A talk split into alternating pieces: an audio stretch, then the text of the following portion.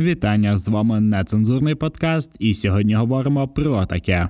Збитий Боїнг, ракети летять в НАТО лобі з Мердогана, репарації G-19 і кінь їбаний. Тиждень позаду, а це значить, що зараз настав час, як завжди, нецензурно, непрофесійно і дуже поверхнево поговорити про те, що відбувається навколо нас. Як ми прогнозували за минулий тиждень, Російська Федерація запустила по Україні більше ста ракет, шахедів, дронів, різноманітного лайна, яке у Російської Федерації, на жаль, поки що ще є. Звичайно, що це єдине, що залишилося в Російської Федерації з впливу на Україну, адже Російській Федерації не допоміг ні ядерний шантаж, не шантаж знищенням чи то якихось гідротехнічних споруд, чи то Запорізької атомної електростанції, чи брудною бомбою, чи мобілізованими зеками. Абсолютно всі свої якісь такі плюс-мінус можливі важілі для впливу Російська Федерація вже використала. Так як жодних е, симетричних дій Російська Федерація не може проти нас е, прийняти, їй доводиться використовувати свої ракети тільки для того, аби знищувати енергетичну інфраструктуру України, залишити там нас без світла, чи без отоплення, чи без водопостачання. От е, якраз вчора були нападки на наші газовидобувні родовища, на енергетичну інфраструктуру в першу чергу, але це не стільки, напевно, що якийсь етап залякування українців, так адже українців ну нічим не залякають відволікаєш, а відсутністю якоїсь там води чи отоплення, напевно, що тим більше. Це як мінімум змога зруйнувати в ще більшій мірі економіку України, аби не працював бізнес, аби не функціонували там дитячі лікарні, садочки, школи, різноманітні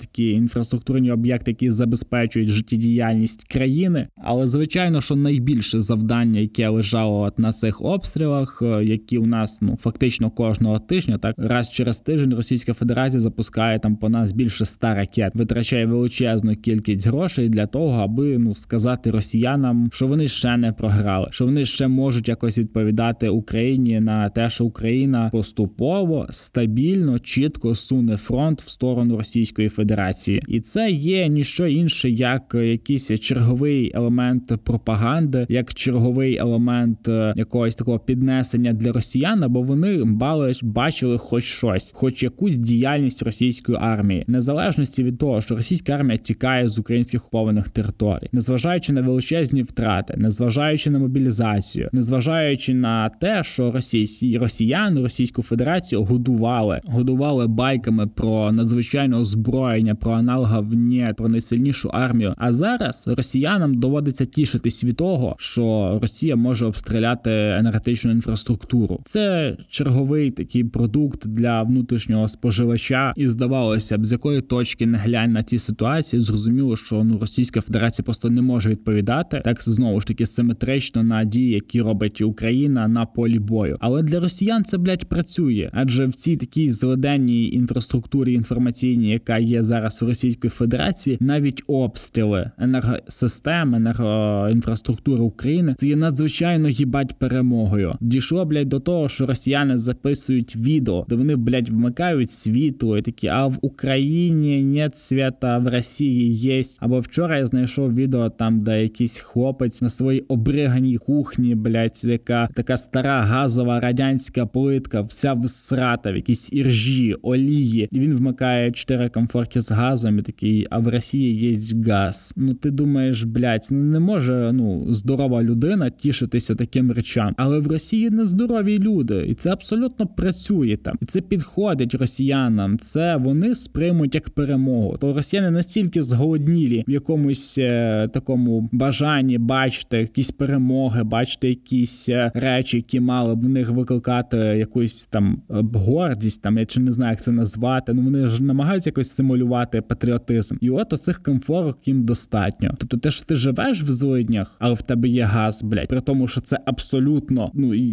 ну я навіть не знаю, як сказати, це ж не є щось щось надзвичайне, блядь. То росіяни в ахуї були від електрочайників і мультивара. Тобто, а тут вони тішаться газу. От настільки злиденна, от всіх прошарках цього слова, ця російська наволоч, що їй ну достатньо цього. Тобто, якщо завтра Путін скаже, ми виграли, ми зробили те, що хотіли, ми демілітаризували енергосистему України. Росіяни скажуть, заїбісь, ми виграли для росіян. Ця війна закінчиться в будь-якому випадку перемогою, навіть якщо вони зруйнують власну країну. Ну так, з голодними росіянами в нас все. Тепер давайте до новин. Я чекав дуже давно на те, аби сказати, що нарешті за 8 років розслідування суд в Газі виніс вирок винним в збиттю Боїнга, який був 17 липня в 2014 році. Це перший випадок такої масової терористичної акції, яка виходила за межі нашої держави, якраз після того як Російська Федерація вже почала окупацію частини Луганської Донецької області ще до проголошення так званих ДНР ЛРН, цих е, квазі-республік з трьох букв. Довго довго це все тривало, довго це все тягнулося. Я вже навіть перестав покладати якісь надії на те, що це буде. Цілих вісім років минуло величезна кількість спекуляцій з боку Росії, намагання затягнути розслідування, намагання якось апелювати, ховати свідків. Звичайно, що звинувачувати Україну, звинувачувати українських військових. Російська Федерація цих вісім років нанесла величезну купу маячні, але все одно перестрахувалася. Це сталося якраз коли Путіну анулювали терміни його перебування на посту президента, тому що блядь, навіть в російській конституції цього було вже занадто, і Путін, взявши конституцію, просто зґвалтувавши її, та що зґвалтувавши, я гадаю, що не було не проти, адже конституція це така річ, ну, яка в Російській Федерації абсолютно нічого не значить. Її можна переписувати, нею можна підтиратись, нею можна робити що завгодно. Там не зміниться вміст того всього, що там знаходиться. От Путін після того як анулював собі терміни перебування на посту царя в Російській Федерації. Там було ще досить багато змін внесено в законодавство Росії, які в конкретно Росії дозволяють їй не виконувати рішення міжнародних судів, наприклад, те саме, що вона робить в суді з прав людини, там де вона просто не виконує постанови суду, те саме, що вона намагається робити в арбітражному суді. Хоча Україна вже вигравала справи в Російської Федерації, і там ще справи є проти неї, які зараз ще знаходяться на розгляді. Російська Федерація готувалася до повномасштабної війни з Україною і почала ці приготування якраз з власного законодавства для того, аби намагатися якось себе убезпечити від правосуддя. Російська Федерація на цей рахунок дуже сильно оптимістично налаштована. Побачимо, чи зможе міжнародний суд якось повпливати на Російську Федерацію, і чи будуть справді ув'язнені люди, які як мінімум вже є довічниками. Це Гіркін Стрілков, наш улюблений блогер, це Сергій Дубінський і Леонід Харченко. Росія вже назвала ці рішення суду політично змотивованими, політичною заказухою і в цьому не визнає їх. Але загалом кого їбе те, що говорить Росія? Абсолютно нікого. Тому будемо сподіватися на справедливе правосуддя. Ну а зсу я гадаю, що зробить все, аби дістати як мінімум,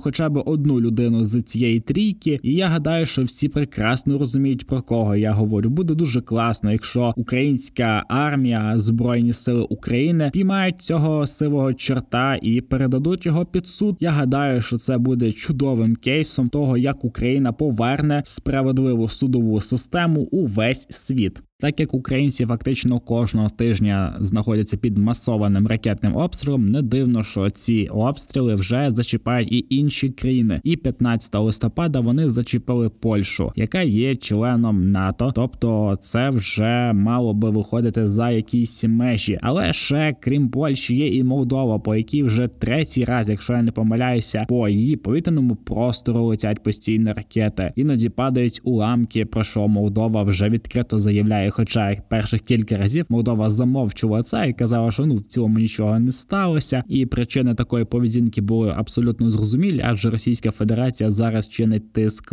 економічний і от енергетичний не тільки на Україну, а й на Молдову. Про що ми говорили кілька випусків назад. Тому вже нарешті я очікував якоїсь вже більш масованої реакції, не якоїсь там занепокоєності, тим паче, що Росія зробила це в період того, як відбувався саміт проект G-19, і таким чином Російська Федерація намагається якось піднімати ставки. І абсолютно зрозуміло, що це ракета летіла з Росії. Так, у нас схожі, у нас точніше одні ті самі ракети з С-300, з Буку, тому що і та, і та це радянська система, і та, і та є на озброєнні як України, так і Російської Федерації, і це стосувалося якраз історії з збитим Боїнгом, адже Бук був на озброєнні і в Україні, і в Росії, чим Російська Федерація активно намагалася апелювати. Але Польща не Молдова. По перше, це країна НАТО. По-друге, це країна-член Євросоюзу. І по третє, це вже захід. Це вже вихід Росії на абсолютно інший рівень конфлікту. Я переконаний, що Російська Федерація таким чином намагається показати те, що конфлікт, що ця війна з Україною може вийти на інший рівень, на рівень набагато вищий, те про що неодноразово говорили західні наші умовні партнери, які розказували про те, що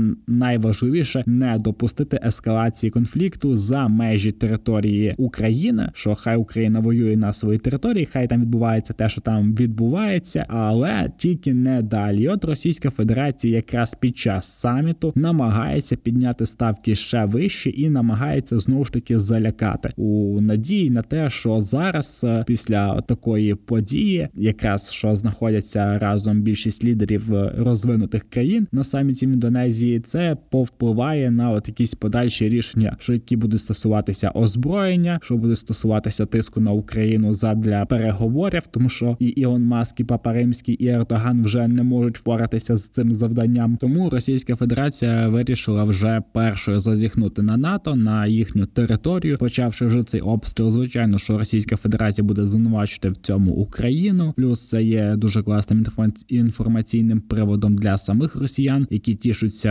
абсолютно з будь-якого вбитого чи то українця, чи то поляка, чи будь-якої іншої людини, іншої національності з іншої країни, чи будь-де, якщо їм скажуть тішитися з цього. Тому це була така достатньо потрібна. Може, що Росії багатофункціональна атака: 70 ракет на Україну, одна-дві ракети на територію Польщі. Це це, це можна було постійно, можна буде маніпулювати тим, що у нас однакові системи ПВО. Що це скоріше за все могла бути і ракета як України, так і ще будь-якої іншої країни. Та й взагалі Росія тут ні до чого. Ну Росія вмикає дурня. В принципі, це нікого не дивує, і це ба більше є таким природнім станом більшості росіян, а може, що і всіх загалом. Єдиний позитивний момент, на мою думку, який ми можемо звідси витягнути, це те, що нам дадуть більше систем протиповітряної оборони, що такими ж самими системами буде користуватися і Польща, якраз біля місця, де у нас є спільний кордон. Тепер і в Польщі є повітряна тривога під час обстрілів нашої держави. Усі намагання якось примирити Україну і Росію,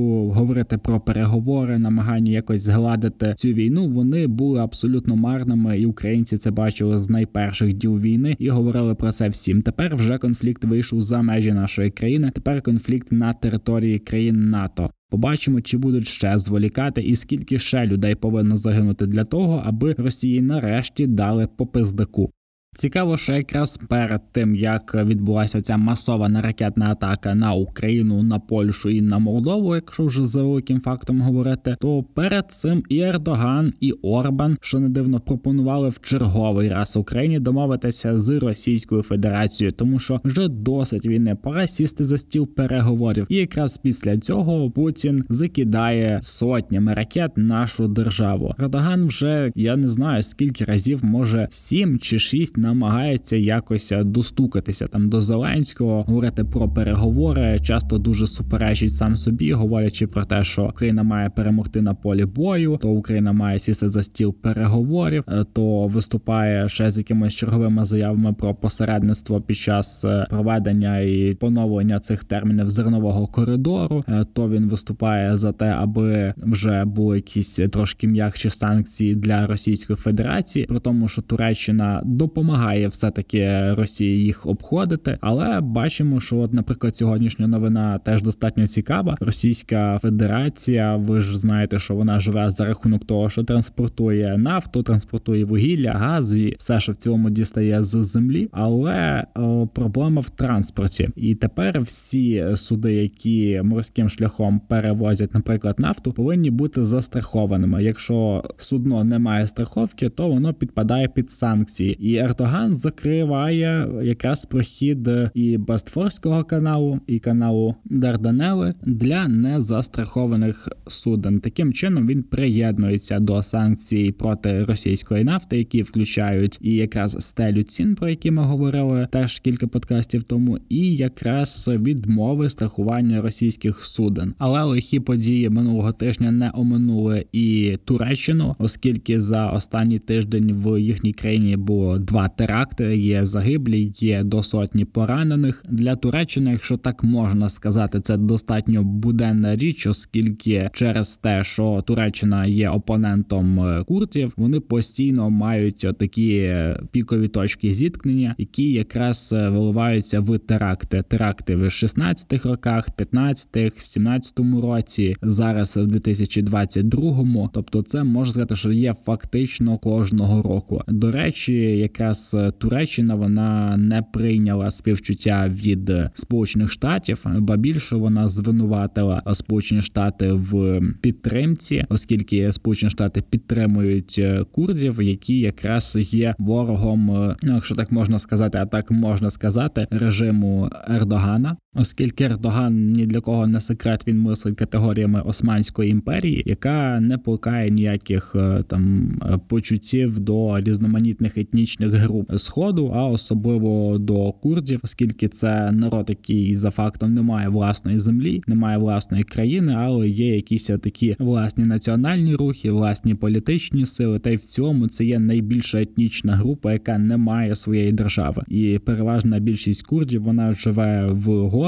Вони живуть в основному. Це гора Тавер, Загрос, області Курдистану, також Азербайджан, Вірменія, східні країни, частина Сирії, частина Європи. Ну це якраз дуже схожа історія з уйгурами в Китаї, там де Китай систематично винищує цю етнічну групу, систематично намагається її контролювати, перевиховати. Є концтабори для цього. Тобто Китай величезну кількість ресурсів кидає для того, аби перевиховати цю етнічну групу. Ну і це така достатньо поширена хвороба, якщо ти мислиш величезними імперськими категоріями е, категорії Великого Китаю, що зараз активно продукується ця політика Сі Цзіньпінем, який систематично закликає до переговорів. До нього навіть Макрон приєднується. Це політика Туреччини, це політика е, навіть Росії, так тому що вона в першу чергу почала винищувати оці етнічні групи з казахів, з татарів, з бурятів, з чеченців, з оцих е, малесеньких етнічних груп. Тільки Росія використовує їх у війнах, але через таку багатовекторну політику, яка яку веде зараз Ердоган, нам досить складно його оцінювати, тому що ворог нашого ворога, наш союзник, але Російській Федерації він теж союзник, і це людина, яка дуже великий період часу намагається триматися абсолютно за всі кінці і абсолютно з кожної точки витягнути якусь вигоду. Дуже цікаво, як це буде відбуватися далі, і чи зараз не буде ще якесь чергове загострення от у цих етнічних конфліктах, які є в Туреччині, в принципі, протягом всього режиму Ердогана, який вважає особливо небезпечним будь-які отакі національні етнічні меншини, навіть маленькі, навіть ті, які не мають якогось е, так там чи політичного,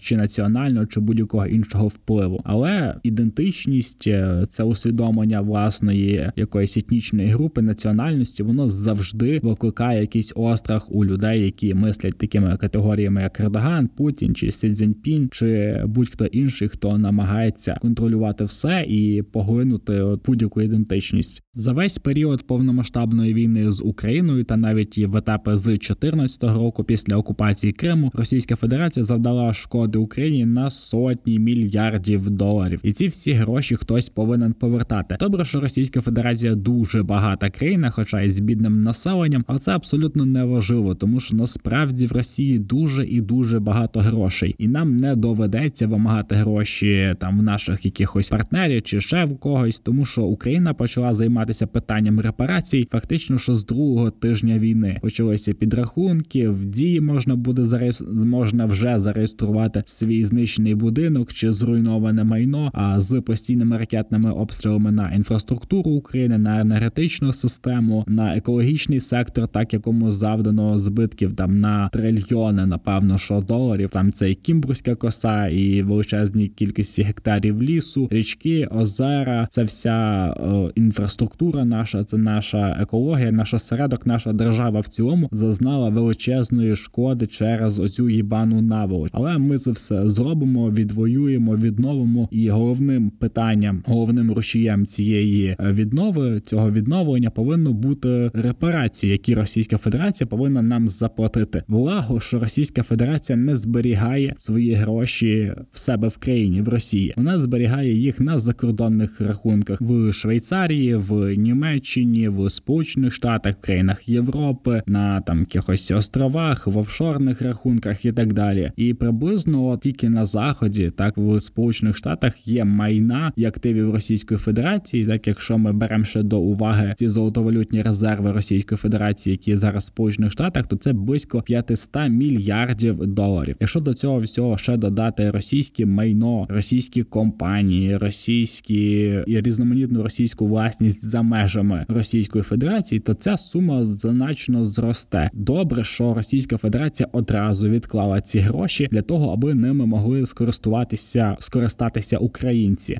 Війна ще не закінчилася, але є вже ухвалене рішення Генеральною асамблеєю ООН про підтримку резолюції, яка буде сприяти створенню механізму компенсації Україні збитків від війни. Але ця компенсація, цей механізм буде дозволяти країнам, які проголосували за, а це більше 90 країн. Там є частина, яка утрималася, 70 країн. Ну, це для мене трохи дивно, адже ну засуджують війну там 140 країн, а всього лише 90 вони за те, аби Росія виплачувала репарації. Але благо, що цих 90 країн це за фактом одні з найзабезпеченіших країн в світі, де Російська Федерація і бережно тримала свої кошти. Ця резолюція вона дасть можливість Україні о, країнам, де ці кошти зберігаються, кошти, активи, майно передавати його Україні безпосередньо, і це буде напевно ж якийсь такий великий колективний механізм поетапно якось розпоряджатися і цими коштами, цими компаніями, цими активами, які зараз знаходяться ну за фактом конфісковані чи заморожені, чи в якомусь ще іншому підвішеному стані. Сам Євросоюз заблокував поки що це майже 70 мільярдів євро. І тільки но з'явилися результати голосування за цю резолюцію на Росії. Знову почалась повітряна тривога. Знову почали підриватися сраки. Плюс ще в цей самий період Зеленський поїхав в Херсон. Про що ми поговоримо трошки згодом. Там була величезна кількість хейту про те, що ну пускай ті, хто почав війну, ті заплатять. Почому я должен платити? І от е, тому подібне не ця, що Російська Федерація не хоче прощатися своїми грошима, але чомусь росіяни гадають, що якщо б ці гроші там, ну наприклад, вони підуть всі на виплати репарації Україні, і росіяни справді вірять у те, що ці гроші якось могли би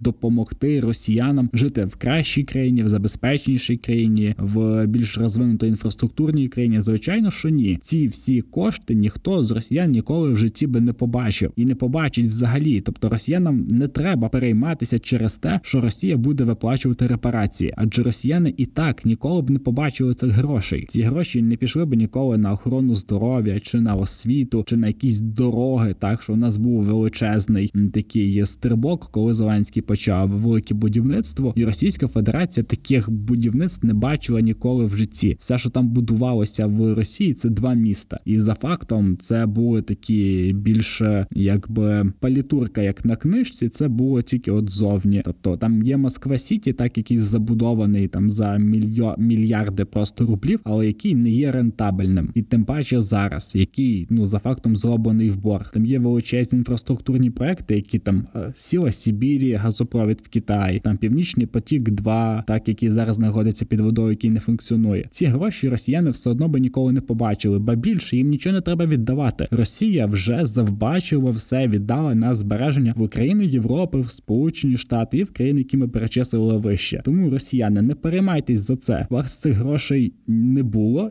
і не буде. Ну і наостанок про їбаного коня. Якраз на цьому тижні проходив саміт G20, який був в Індонезії на острові Балі, якщо я не помиляюся. Так от і якраз він відбувався під час того, як Російська Федерація обстрілювала українську енергоінфраструктуру. Якраз вона обстрілювала ще Польщу, країну НАТО, і там був чогось Лавров, адже мав поїхати Путін. Путін не було ніякого звернення, і Путін не поїхав. Поїхав просто Лавров. Та й загалом зараз хуйло щось він зник з екранів, щось нічого не розказує. От тільки сьогодні він виліз назовні, щоб знов до всього світу доносити якісь свої хворі думки. Він там збирає чи совет безпечності, там чи ще якусь хуйню навалдає. Ну то без різниці це не має абсолютно ніякого значення, що це за події, що це за якісь такі івенти. Це все цей весь спіч він присвячується відповіддю, наче на якісь виклики, які є перед Російською Федерацією.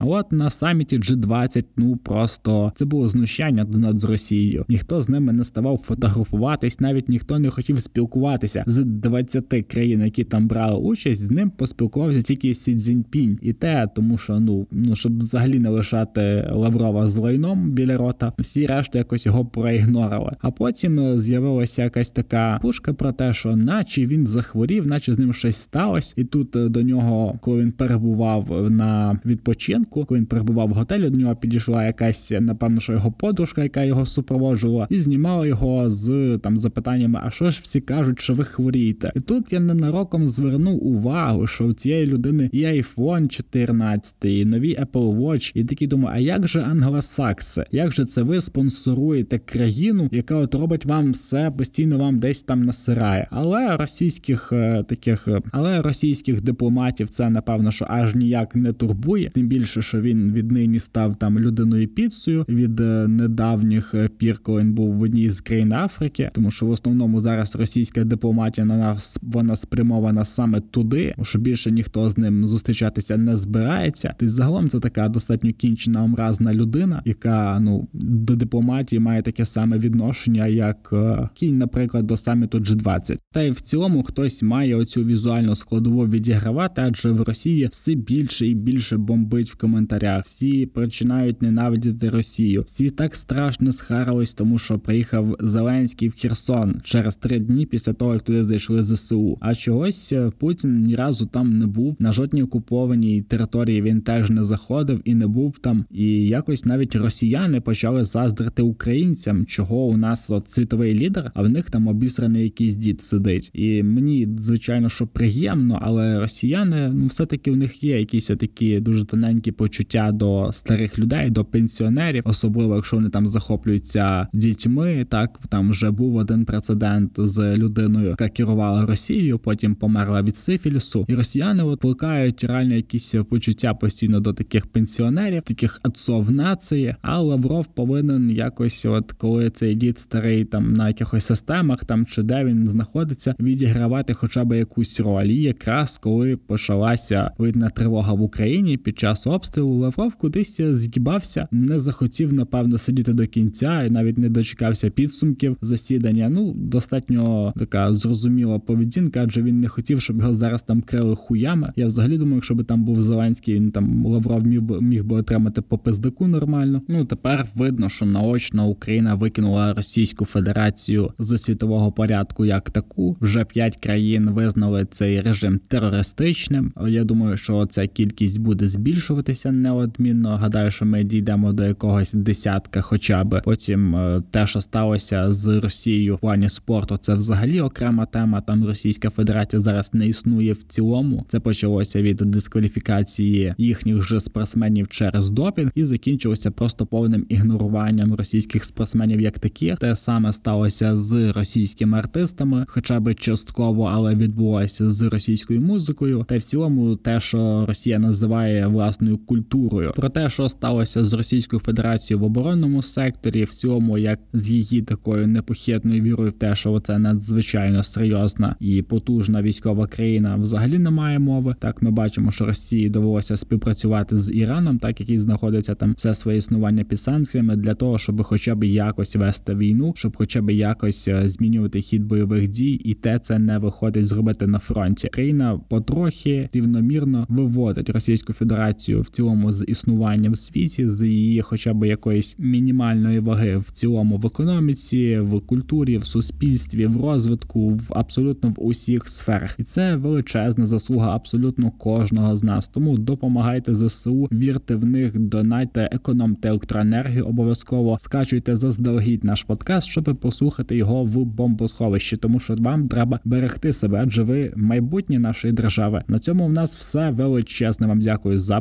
прослуховування. Обов'язково підписуйтесь на наші подкасти на зручних для вас подкаст-платформах в Google Podcast, Apple Podcast, в Spotify і ще будь-де, де ви його знайдете. Також у нас є патрон, але краще задонайте ЗСУ. Величезне вам дякую за прослуховування і до зустрічі.